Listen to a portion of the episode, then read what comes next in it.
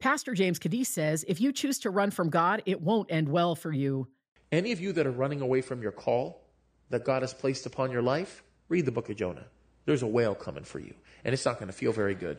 And you're going to get vomited out. You're going to throw fit. You're not going to have any shade. You're going to burn in the hot sun. You're going to misrepresent God, and God's still going to work despite you, right? And then you're going to learn your lesson and start serving God the way you should. And so it's kind of like that insurance commercial. This happened, and then this happened, and then this happened. Don't do this. You know, that's the same thing. You know, don't run from God. I have found that peace only comes from you. I have found that joy only comes from you. Cause all I need is you.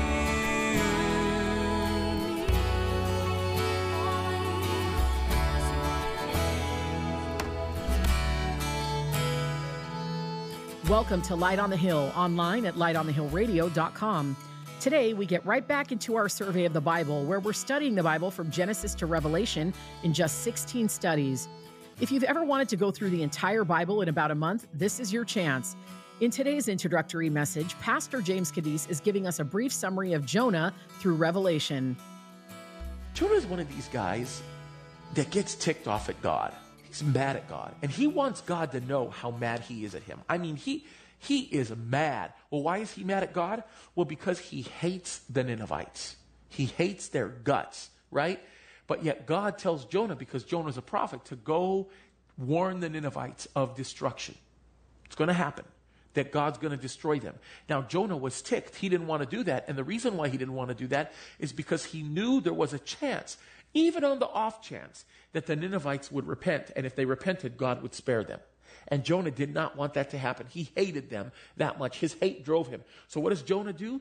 Jonah decides that he's going to get on a boat and take off on the boat and run away from God. Well, God says, uh-uh. He allows the storm to take place and they start throwing everything off the boat. And as they start throwing all the supplies off the boat, they realize that the boat's still going to capsize.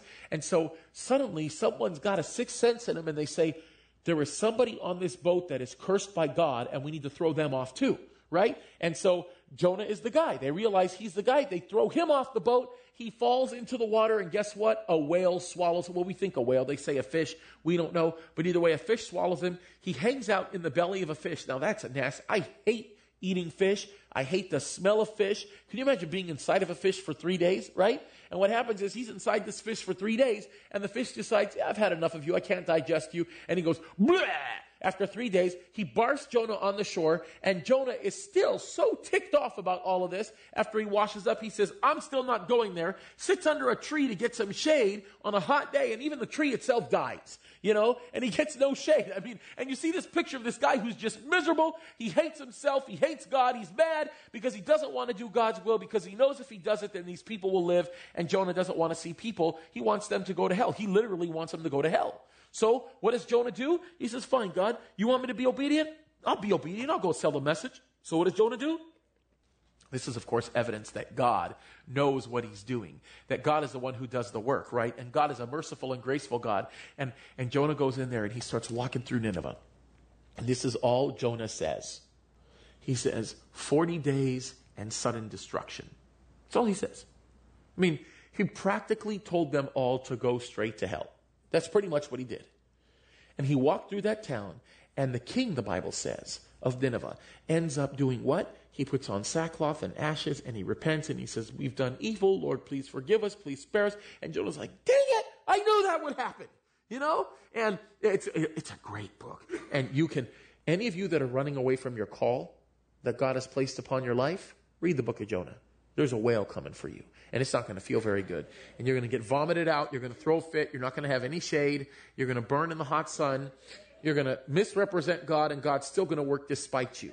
Right? And then you're going to learn your lesson and start serving God the way you should. And so it's kind of like that insurance commercial. This happened and then this happened and then this happened. Don't do this. You know, that's the same thing. You know, don't run from God. Running from God is bad. Don't run from God. If you do, you'll end up on a boat. If you end up on a boat, there'll be a storm. If you, if there's a storm, they'll start throwing everything off the boat. When they realize that everything off the boat doesn't work, they'll throw you off the boat. If they throw you off the boat, you'll get swallowed by a whale. If you get swallowed by a whale, you'll be in there for three days. If you're in there for three days, you'll get vomited out. If you get vomited out, you'll wash up and then you'll want shade on a sunny day. And then if you want shade on a sunny day, then the tree will die. And if the tree dies, then you'll get upset with God. And if you get upset with God, you'll still tell the message anyway. And when you tell the message, they'll still get saved. And once they get saved, you know, you'll let, don't rebel against God. You know, that's kind of the, the impression that you get. And that's the book of Jonah. It's like, they had to turn Jonah into one of those, like, Jonah commercials, like an insurance commercial. Anyway, so then you've got Micah, Nahum, Habakkuk. Oh, Habakkuk is a good one. Oh, is it a good one?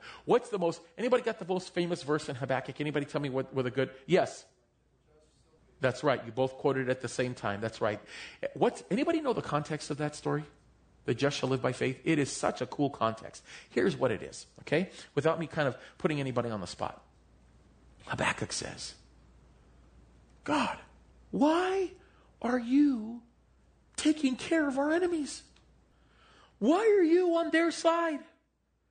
We're righteous people and you keep spanking us and why are you doing things this way and why are you doing things that way? And he continues to continue, he continues to question the methods of God. You know, I never really understood the just shall live by faith until I learned the context of that passage. And God tells him, hey, Habakkuk, relax. I know what I'm doing. And you're one of those righteous guys. And so as a righteous guy, your life will be sustained by your faith. The just lives by faith in me, knowing that I know what I'm doing and I will take care of you. And that's a good piece of wisdom that God gives to him, isn't it? And there's some cool things that you learn in there. And I'm not going to give it all away, but as you go through the, learning about these prophets, we get into Haggai, Zechariah. Of course, Zechariah, there's some great stuff in Zechariah, right? And um, you know, some of my favorite verses come out of the book of Zechariah. Matter of fact, one of my favorite verses is a word to Zerubbabel. If you remember that word to Zerubbabel, where he says, Hey, listen, Zerubbabel, he says, Not by power, not by might nor by power, but by my spirit, says the Lord. Then we get into Haggai and uh, Malachi.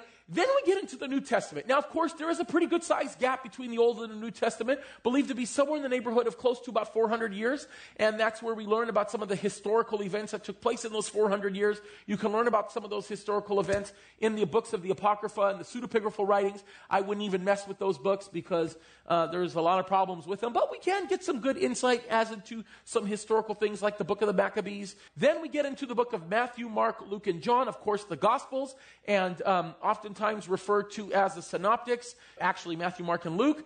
And uh, the whole idea behind the Gospels is they chronicle, in essence, the same story of Jesus from a different perspective, right? So, what are the perspectives that are chronicled here?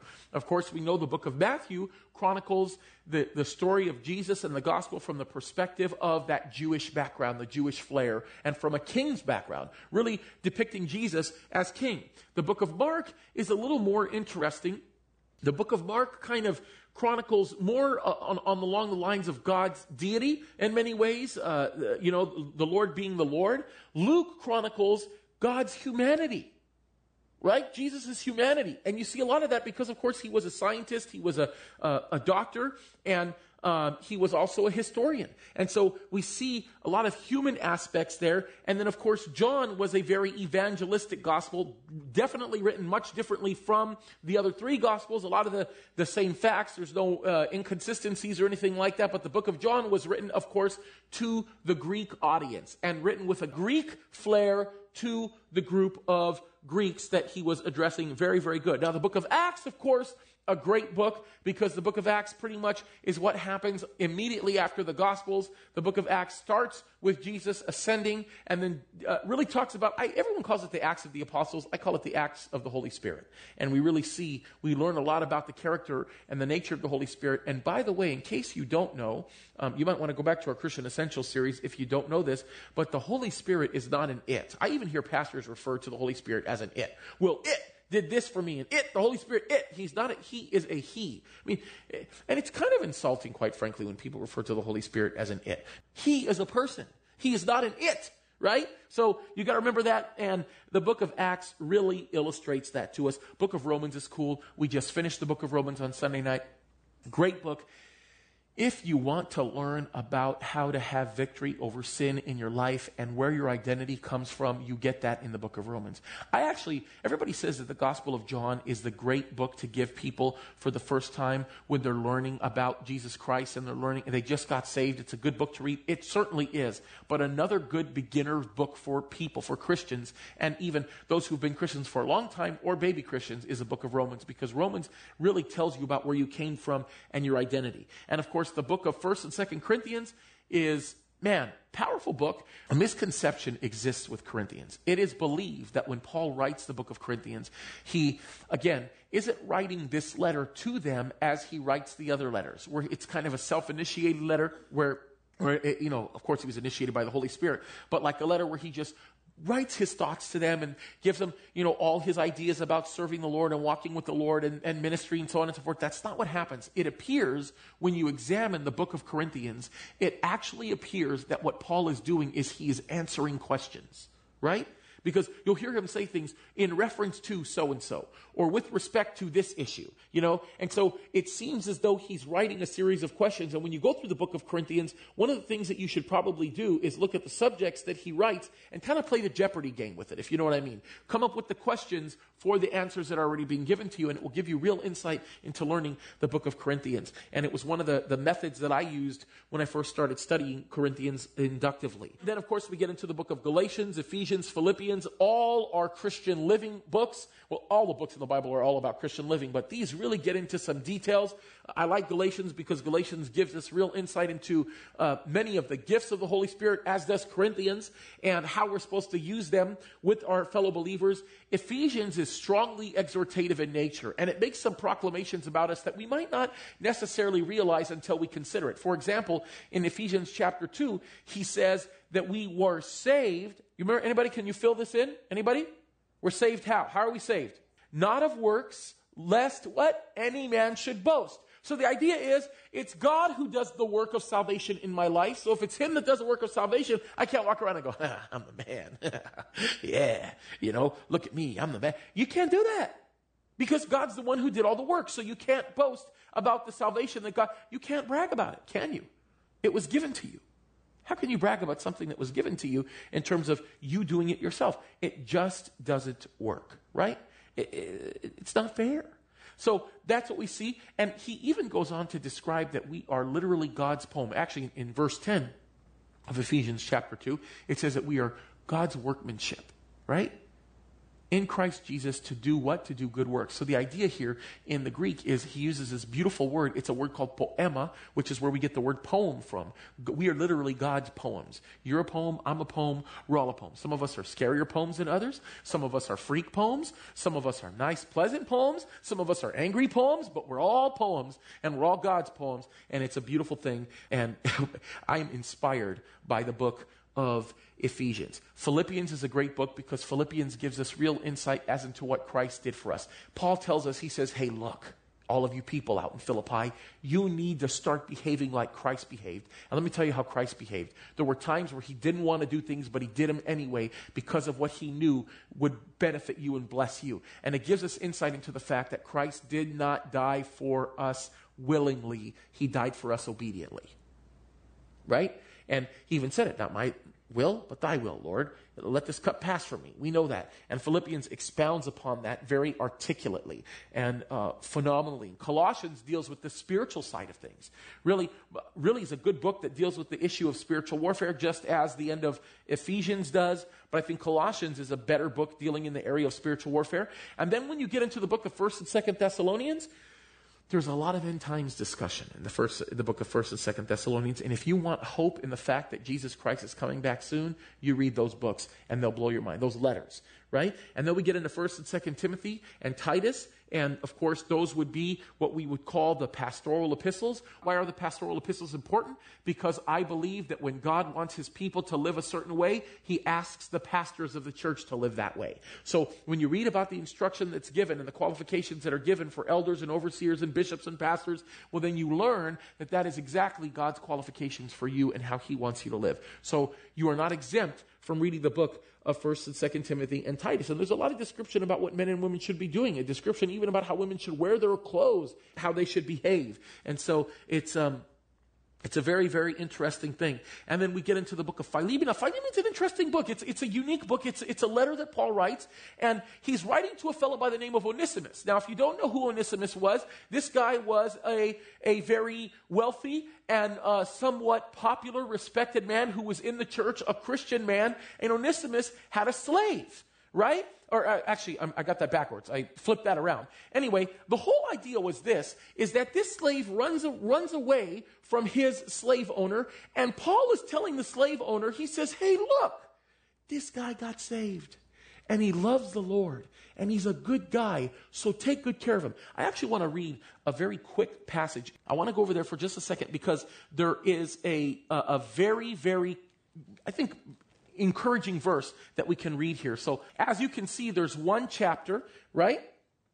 And he's writing to the slave owner, Philemon, concerning the slave Onesimus. And this is what he says. He says, Paul, a prisoner, verse 1, of Jesus Christ, and Timothy, our brother, unto Philemon, our dearly beloved and fellow laborer. He says, Grace unto you, I'm skipping a verse, and peace from God our Father and the Lord Jesus Christ. And he, you know, kind of introduces himself, and he's very happy for what God is doing in his life. And then he says this, he says, I might, wherefore, though I might be, verse 8, much bold in Christ to enjoin thee that which is convenient, yet for love's sake I rather beseech thee, being such one as Paul uh, Paul the aged, and now also a prisoner of Jesus Christ. Notice this, okay? Here's the verse that I wanted to get to.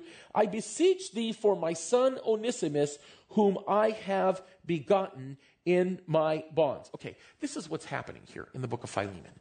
He starts off begging begging Philemon for this guy Onesimus because here's the story Onesimus runs away from Philemon.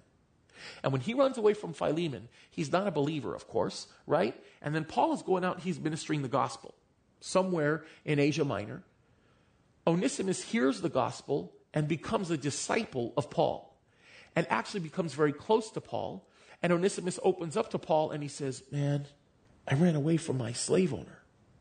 He still owns me. And I know it's wrong. God doesn't want me to do that. And I, I think I need to go back to him. And Paul says, Yeah, you do. Who's the slave owner? This is, I'm making some of this dialogue up, but I, we assume this is what happened. And, and I think this is a good thing to, to discuss because it really outlines the sovereignty of God, how there is no such thing as a mistake. God is sovereign, right? And Paul says, Well, who's your slave owner? We got to go back to him. Now, for running away, the cost of running away is death, right? That's what happens, especially in Rome. You'd be dead. So Paul says, Who's the slave owner? Well, this guy Philemon. Whoa. Wait, wait, wait, wait. Philemon. He loves the Lord. He, he, I know him. I've discipled Philemon. You know what, Onesimus? You go back to Philemon and you deliver this letter from me to him.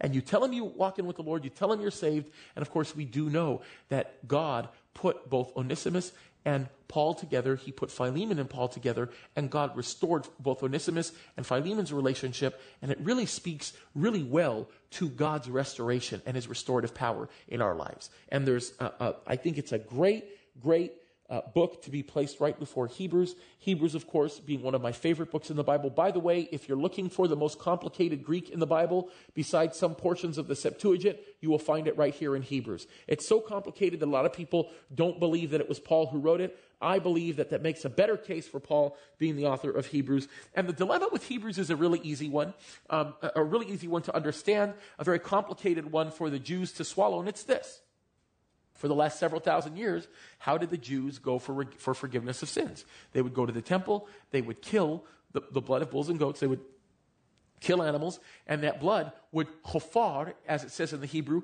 their sins, would cover them. Now, the problem with that is this Jesus Christ comes on the scene, and he is the final lamb that was slain, the only lamb that they need for salvation.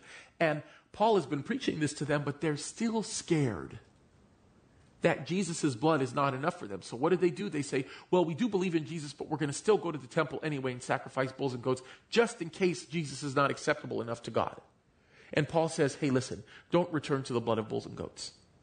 You have Jesus Christ who died for you. And that is pretty much the theme of Hebrews chapter, or all of Hebrews. Hebrews chapter 12, of course, being my favorite chapter of the book. A lot of people like Hebrews 11 more. I like Hebrews 12 because Hebrews 12 will forever and always remind me of my wonderful, beautiful mom. And then, of course, we get into the book of James. And when you learn about the life of James, it is amazing when you read what church history says about him and who he was. And again, Hebrews and James ministers predominantly to the uh, Jewish church right? To the Jews. And so you learn a lot from there. And of course, 1st and 2nd Peter, you learn a lot about Peter's apostolic ministry. And there's some great insight about things like marriage and about the end times and the fact that the Lord is coming soon. By the way, all throughout the Old Testament, or all throughout the New Testament, even the Old Testament, you see references to the Lord coming back. He's coming back. He's coming back. He's coming back. We see it again and again and again. And then, of course, 1st and 2nd, 3rd John is really all about John the Apostle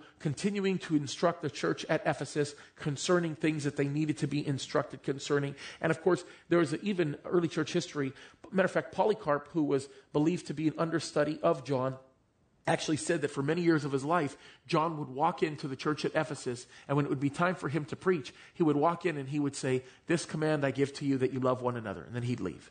And then he would do that. And he did it every day for years and years and years. He finally got asked why he just kept doing it. He said, Well, because you haven't learned that lesson, and I'm not going on to anything else until you learn that lesson.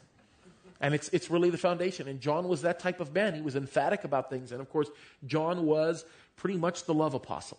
And we learn a lot about John. Uh, 1 John 4, 7 and 8 is probably my favorite portion of the book of 1 John, which, by the way, 1 John is uh, very, 1st, 2nd, and 3rd John is very near and dear to me because those were the first books I translated from Greek into English when I was learning to read the Greek language. And so they're very dear to me. But probably if, if I were to pick a, a, favorite set of verses from 1st, 2nd, and 3rd John, it'd probably be 1 John 4, 7, and 8, where he says, Beloved, let us love one another, for love is of God, and everybody that loveth knoweth God. That whole, it's a great Bible verse. It's, it's beautiful. You guys can finish it, right? You guys know the song, don't you? We can, Beloved, let us love one another, one another. That's a great song. Anyway, um, so, and then the book of Jude. Jude is great because Jude gives us insight again into the spiritual war.